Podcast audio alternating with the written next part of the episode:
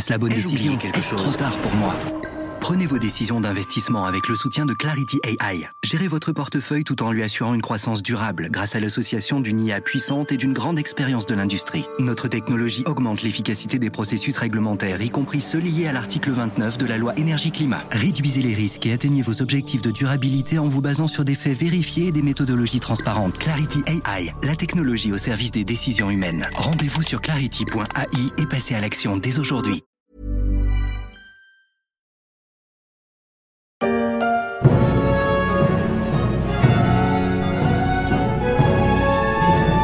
C'est un entrepreneur de théâtre qui ne cesse de prendre des risques, qui fait faillite, qui innove, qui saisit l'occasion. Et si on le connaît encore aujourd'hui, c'est aussi parce qu'il s'est imposé comme un publicitaire de premier ordre. Ainsi était Jean-Baptiste Poquelin, raconté par Christophe Chouvet et Jules Grandin dans l'Atlas Molière.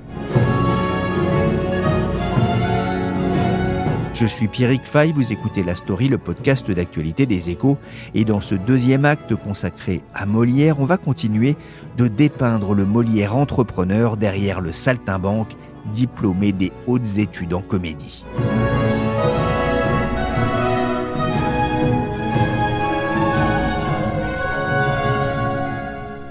Le fils du tapissier s'appelle Jean-Baptiste et il a décidé de devenir artiste au lieu d'être patron de quelques apprentis. Il sera simplement valet de comédie. Dans le précédent épisode de la story, on avait laissé Molière déménager son illustre théâtre vers le jeu de paume de la Croix-Noire, non loin du Marais et de la Place Royale. Il n'est pas vraiment valet de comédie, comme le chante Mireille Mathieu en 1982. Il en est le patron, le dirigeant, le visionnaire. C'est un métier du sentir et non du paraître. Monsieur Molière.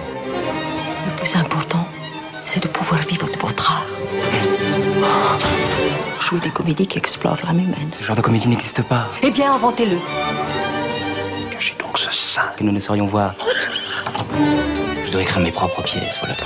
Dans le Molière de Tirard avec Romain Duris et Fabrice Lucchini, nous sommes en 1644 et Molière se cherche encore. Dans le monde des startups, l'échec fait partie souvent de l'histoire. C'est ce qui arrive quand on prend des risques. Christophe Chouvet, vous êtes l'auteur de l'Atlas Molière avec Clara de Alberto et Jules Grandin. En 1644, Molière va se planter avant de rebondir? Ils vont se planter avec l'illustre théâtre. Euh, alors, c'est une histoire qu'on raconte. Donc, la première année se passe merveilleusement bien, notamment parce que le théâtre du Marais, l'un des deux concurrents, prend feu. Et donc, il n'y a plus qu'une autre salle à Paris pendant un an. Et donc, on peut jouer et le public euh, afflue euh, à l'illustre théâtre. Mais une fois passé l'effet de nouveauté, bon, on a vu ce que c'était l'illustre théâtre, et puis euh, le Marais réouvre avec une nouvelle salle tout équipée, eh bien, euh, c'est la faillite. Les spectateurs et spectatrices se lassent de l'illustre théâtre, n'y viennent plus. On manque de capitaux pour relancer la machine, on essaye de déménager, mais enfin, rien ne fonctionne surendettement et puis faillite. Et c'est vraiment un principe de surendettement. La troupe réemprunte pour essayer de se maintenir à flot. Et puis il y a un moment où ça ne suffit plus et où Molière finit euh, une nuit en prison avant de voir dissoudre l'illustre théâtre et puis euh, d'être euh, racheté quelque part par une euh, compagnie concurrente qui est la troupe de Dufresne. Parce qu'il y a une concurrence féroce entre les troupes de théâtre à l'époque. Hein. Là aussi, on est au moment où le théâtre devient ce business extrêmement concurrentiel où vous ne jouez les pièces pas pour la beauté de l'art, mais parce qu'elles fonctionnent. Et quand elles ne fonctionnent plus, vous les déprogrammez. Donc vous avez les troupes fixes à Paris, puis vous avez les troupes de campagne qui circulent, qui passent à Paris, qui se font, qui se défont.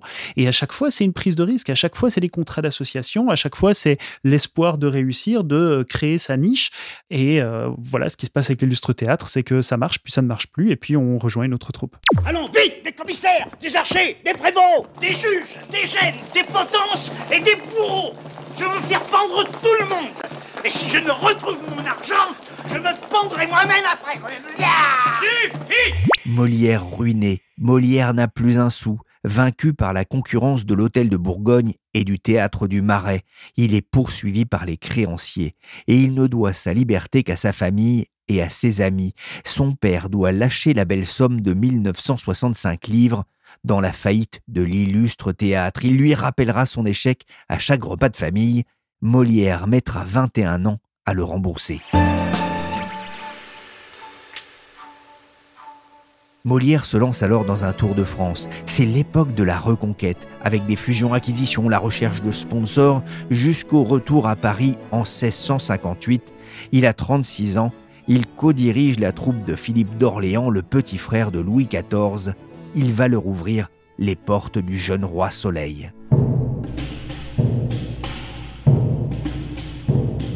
Oui, alors euh, pendant plusieurs années, ce sera quand même la troupe de, Philippe d'Orléans, mais c'est sûr que euh, c'est intéressant parce qu'ils sont partis en fait de Paris au moment de l'illustre théâtre. Ils avaient le soutien de l'ex-frère du roi, c'est-à-dire le frère de Louis XIII, et puis euh, ils passent en province, ils passent de protecteur en protecteur, et ils reviennent à Paris troupe du nouveau frère du roi, donc Philippe d'Orléans. Et à partir de là, vous avez en tant que troupe une reconnaissance. C'est pas tellement financier parce que Philippe d'Orléans ne leur versera jamais rien, mais c'est une reconnaissance officielle qui effectivement vous ouvre les portes des grandes fêtes euh, royales. Vous êtes invité en visite, vous êtes invité dans les châteaux. Mais là encore, ce qui est intéressant, c'est encore une fois, on se dit bon ben voilà, ils ont réussi. Philippe d'Orléans, le frère du roi, on peut pas arriver mieux. Le protecteur donne son nom. Au-delà de ça, passé la première année du retour à Paris, eh bien, on retrouve les mêmes problèmes et les mêmes risques qu'au moment de l'illustre théâtre. Une fois passé l'effet de nouveauté, le frère du roi, bon, il a autre chose à faire, et puis on voit très bien que les visites diminuent. On a vu la nouvelle troupe, on a vu le nouveau phénomène, bon, on pourrait passer à autre chose. Donc là aussi, on est dans un monde qui ressemble pas tellement à ce XVIIe siècle très contrôlé où les rois décident de tout. Il y a quelque chose de très libéral déjà dans le fonctionnement des, entreprises. Avec un effet de lassitude? Avec un effet de lassitude très rapide. La nouveauté, c'est la valeur cardinale de cette littérature, que ce soit littérature ou théâtre du XVIIe siècle. Ce qui est nouveau attire, et puis très rapidement, la nouveauté, euh, eh ben, ça passe. Le succès, il va quand même finir par euh, arriver avec un tournant en 1660 lorsque sortent les précieuses ridicules. Je connais ce qui nous a fait mépriser. L'air précieux n'a pas seulement infecté Paris, il s'est aussi répandu dans les provinces. Et nos donzelles ridicules en ont aimé leur bonne part. Alors, les précieuses ridicules, c'est la recette Molière par excellence. Et, quand on a compris les précieuses ridicules, euh, quelque part, on a compris tout Molière. Vous dites que c'est un blockbuster, pourquoi? C'est une pièce qui fait passer la troupe de recettes très médiocres proche de la faillite à des recettes mirobolantes. On voit, et on le voit dans le livre, hein, c'est les recettes de la troupe, mais ça veut dire aussi les recettes euh, des acteurs et des actrices. Et puis, ça veut dire aussi une couverture, c'est le début de ce Molière médiatique dont je parlais tout à l'heure. C'est vraiment la couverture, c'est le phénomène de société, ça fait tout éclater à Paris. Ça transforme les règles du jeu du théâtre parisien. La recette Molière, euh, ce qui explique cette réussite, c'est, on peut résumer en trois choses. La première, c'est que Molière se dit, bon, pour réussir, il va falloir disrupter. Il va falloir trouver une formule qui est unique. Et cette formule unique, c'est de traiter l'actualité immédiate. Euh, les comédies mettent en scène des situations types. Les précieuses ridicules mettent en scène les toutes dernières modes vestimentaires, les toutes dernières modes littéraires, les toutes dernières tendances, justement ces best-sellers, ces derniers sitcoms, on s'en moque sur scène. Et c'est ça qui fait le cœur de la pièce.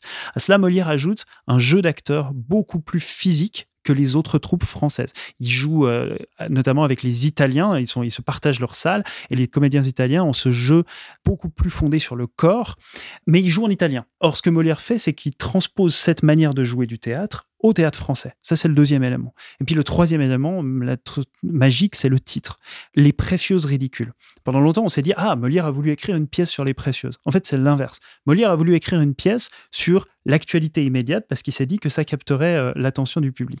Et comment, au moment d'intituler sa pièce, l'idée de génie, c'est de prendre le buzzword du moment, qui est ce terme de précieuse, qui est une insulte un peu comme aujourd'hui woke ou islamo-gauchiste, c'est-à-dire que ça ne recoupe rien de précis, mais on l'utilise pour dénigrer quelque chose, pour dénigrer un groupe, en l'occurrence pour dénigrer le mouvement de société de fond qui arrive à ce moment-là, qui est euh, l'éducation des femmes et, la nouvelle place dans la société qu'acquièrent les femmes. Et donc les femmes qui commencent à prétendre à pouvoir, par exemple, décider de qui elles épousent ou de jouir d'une éducation raisonnable, eh ben celles-ci, on commence à les traiter de précieuses. Et donc ce buzzword qui avait donné lieu à un roman quelques années plus tôt, Molière s'en saisit et fait une pièce qui s'appelle Les précieuses ridicules. Mais là encore, en réalité, la pièce n'est pas à propos des précieuses, c'est simplement l'utilisation du dernier terme à la mode. Et ces trois choses, c'est vraiment la recette Molière. Et alors là, l'argent va se mettre à couler à flot. Jules Grandin, c'est quelque chose que vous allez pouvoir euh, mettre en graphe avec euh, Clara de Alberto? À partir de la première des précieuses ridicules, qui est, comme le disait euh, Christophe et comme on dit dans le livre, le premier vrai blockbuster de Molière, c'est vrai qu'on peut dire que l'argent va un peu commencer à couler à flot, surtout par rapport à avant. Il me semble, enfin je cite de mémoire, mais je crois que la part de chaque acteur décuple par rapport aux représentations précédentes, puisque dans le registre Lagrange dont je parlais au début de notre émission, Lagrange note pour chaque soir la recette totale et la part de chaque acteur qui est assez intéressant parce que ça nous permet de voir que on est dans une logique alors pas communiste, mais euh, pas très très loin. En tout cas, à partir de cette première des précieuses ridicules, c'est vrai que les recettes vont exploser. Christophe, on a parlé hein, donc de ce Molière entrepreneur, mais le couple Molière-Béjart sont aussi de, brillants publicitaires et marketeurs à, la façon des rappeurs américains? Oui, encore une fois, euh, Molière disrupte tout, pas seulement la composition des pièces, mais aussi la manière de promouvoir son théâtre. Alors encore une fois, en investissant dans la presse, qui se faisait pas tant que ça jusque-là, il y a l'utilisation de ces nouveaux médias. Ça passe par d'autres gens, par notamment une influenceuse qui s'appelle Marie-Catherine Desjardins, qui est elle-même une star à l'époque et qui s'occupe de raconter la pièce des précieuses, raconter ce qu'elle appelle la farce des précieuses dans un ouvrage qui circule comme si Molière n'y pouvait rien, hein, exactement comme les mixtapes qui circulent euh, soi-disant euh, de manière euh, automatique. Et puis l'autre stratégie qui ne peut que faire penser au, au, rap américain, c'est la stratégie de la battle, c'est la stratégie du fight. C'est-à-dire que Molière comprend surtout à partir de l'école des femmes que une des meilleures manières d'attirer l'attention sur son travail, c'est de susciter la controverse, c'est de susciter le buzz en créant justement un débat autour de sa pièce. Et c'est pour ça qu'il compose cette pièce qui s'appelle La critique de l'école des femmes, parce qu'une fois passée la nouveauté de l'école des femmes, ben, les recettes s'effondrent, parce que voilà, on a vu la pièce, on n'y retourne pas forcément. Et donc là, il lance cette critique de l'école des femmes qui met en scène des critiques imaginaires en réalité, mais très très bien vues. Une prude qui dit cette pièce c'est affreux, ça parle de choses sales.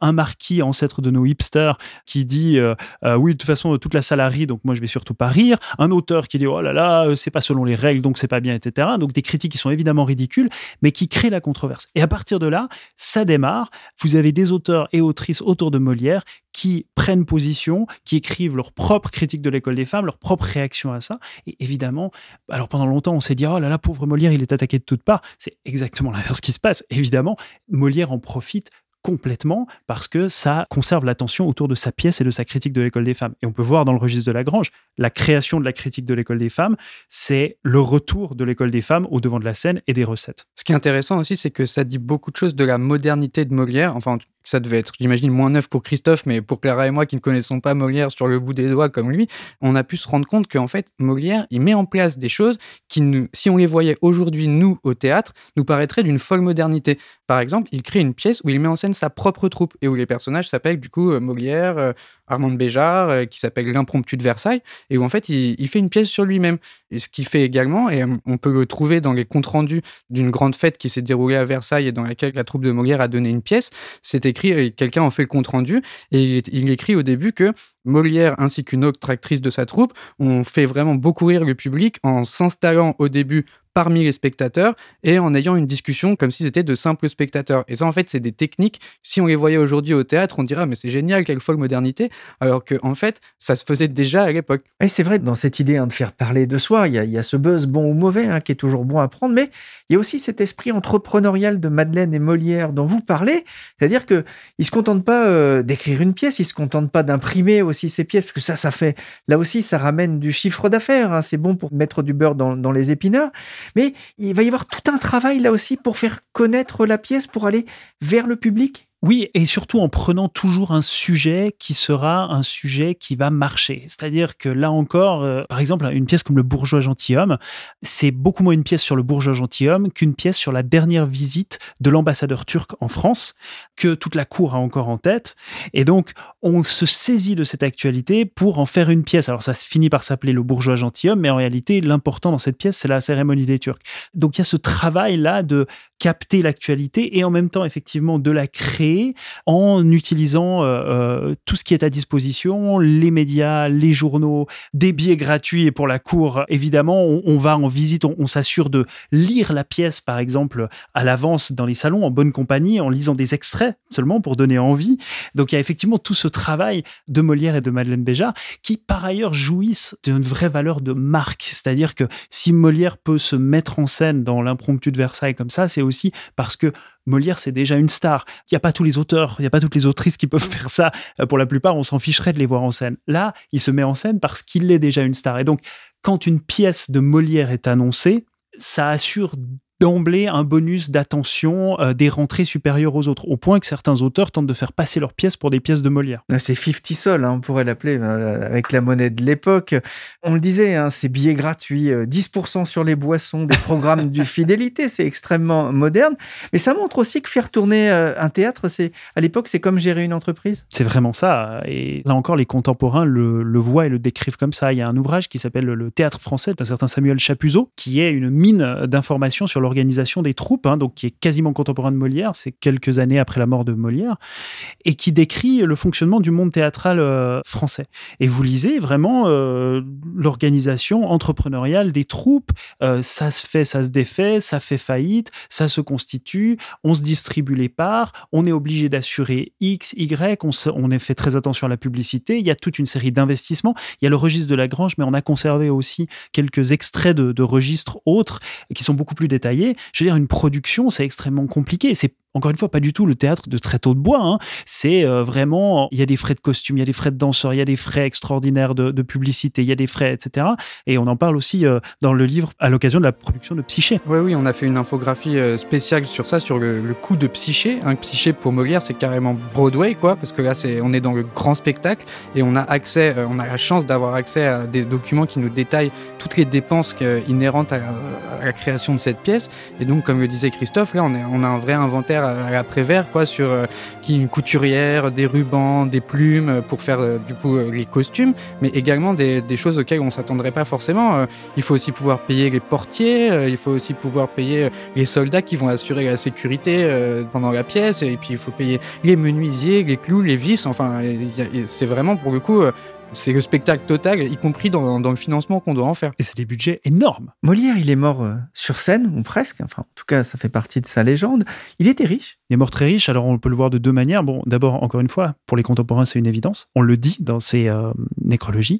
Et dans le livre, Jules et Clara ont mis en, infographie l'inventaire après décès de Molière. Et là aussi, c'est des sommes. C'est, il possède de l'art, il possède des meubles euh, visiblement très beaux, il possède énormément de, choses diverses. Encore une fois, un, un inventaire à l'après-vert. Et puis aussi, ce qui est intéressant, c'est que la couverture, encore une fois, médiatique de Molière à sa mort, c'est quelque chose de gigantesque dont la plupart des nobles ne jouissent pas. Et là, il y a quelque chose aussi de très intéressant pour nous et dans, dans l'histoire de notre monde, c'est-à-dire qu'on a affaire pour la première fois à une exposition médiatique supérieure d'un comédien par rapport à la noblesse qui montre le pouvoir de ce monde médiatique qui est en train d'émerger. Sur cette infographie de l'inventaire après décès euh, de Molière, ce qui est intéressant, c'est que c'est pour moi presque la meilleure illustration de en quoi l'infographie peut nous aider à se représenter des choses, notamment euh, dans l'histoire et dans la littérature. Cet inventaire après décès, euh, c'est pas Christophe qui l'a déterré dans un petit coffre, dans une pièce obscure, c'est quelque chose qui était déjà connu. Mais en fait, quand on le voit, c'est un bloc de texte sans aucun retour à la ligne. C'est très indigeste à lire. En plus, c'est écrit avec une graphie et puis des mots qu'on n'a pas forcément l'habitude de voir. Et la seule manière de lire, c'est vraiment de le déchiffrer avec le doigt et on lit, on lit, ah tiens, des tableaux, ah tiens, des couteaux, ah tiens, des choses comme ça. Et il y a des chiffres qui sont mis entre parenthèses. Mais quand on est confronté à ce gros bloc de texte hein, qui doit faire pas loin des 10-12 000 signes, hein, je pense, on est dans l'impossibilité de se représenter euh, la valeur des choses les unes par rapport aux autres. En revanche, quand on le lit, et nous, après notre travail, c'est de le remettre dans un tableur et de remettre les chiffres dans la bonne colonne des chiffres et puis après de faire une infographie avec. Et là, du coup, on a tout de suite une vision euh, à la fois très globale et aussi qui va rentrer dans le détail de ce que ça représente. il y avait plus de 1700 le Louis d'or. Alors, un alambic, ça aussi, ça m'a beaucoup fait rire, et six caleçons de toile blanche, donc c'était vraiment très complet. Alors Noël est passé, c'est dommage, hein, mais ne passez pas à côté de cet atlas de 272 pages qui ne raconte pas que l'histoire de Molière, mais aussi la vie sous Louis XIV, son rapport au monde. C'est aussi un aperçu de l'économie du théâtre de l'époque qui pourrait rappeler c'est du football, y compris jusque dans les transferts. Ça a dû plaire à l'amateur de, foot que vous êtes, Jules. Mais ouais, bien sûr que ça m'a plu, et puis parce que ça a dit beaucoup de, la modernité de Molière. Encore une fois, euh, parle de transfert, et on a affaire à un véritable mercato. C'est-à-dire que euh, à la fin, c'est exactement comme dans notre football moderne. À la fin de la saison, les théâtres se jaugent un peu, se regardent entre eux, et puis ils vont se piquer des comédiens. Quoi. Il y en a, il y en a carrément qui vont partir chez la concurrence. Enfin, il y a, je pense que des fois, c'est l'équivalent de si un joueur du PSG décidait partir à Marseille euh, pendant l'intersaison. Donc euh, il y en a, je pense, qui passent carrément pour des traîtres quoi, à cette époque. Et on a fait deux infographies là-dessus euh, dans l'Atlas. Et ça nous montre vraiment, encore une fois, la très grande modernité du théâtre de cette époque. c'est intéressant, souvent drôle. Et en plus, il y a plein d'illustrations comme ce flyer imaginé du professeur Molière, auteur sérieux et discret. Le professeur Molière vous aide à surmonter vos galères telles que l'avarice, les maris jaloux, la recherche de financements royaux pour vos troupes de théâtre ou vos mariages. On pourrait, je pense, passer des heures à en parler, y compris des projets à grand spectacle de Molière, façon Christopher Nolan ou James Cameron, des 54 établissements qui portent son nom en France. Alors quand on les regarde sur une carte, on distingue presque le cours de la Loire, c'est ce que vous écrivez, Jules. En termes de nom de rue, il apparaît en revanche loin derrière Hugo, Zola ou Voltaire. Merci hein, Jules Grandin des Échos et merci Christophe Chouvet, assistant professeur de français à l'université de Yale. À ce propos, et comment est-ce que vos étudiants américains regardent-ils Molière? Avec beaucoup de curiosité et de passion. C'est un peu le Shakespeare français pour eux. Et euh, Molière, ça représente bah, à la fois la culture française, mais ça représente aussi tout ce monde du théâtre, tout ce monde de Versailles qui les fascine. Et donc Molière, ça marche très très bien, à la fois pour la langue et à la fois pour l'humour. Dès qu'on le lit en classe, on rit énormément. La story s'est terminée pour aujourd'hui. Cette émission a été réalisée par Willy chargé de production et d'édition Michel Varnet.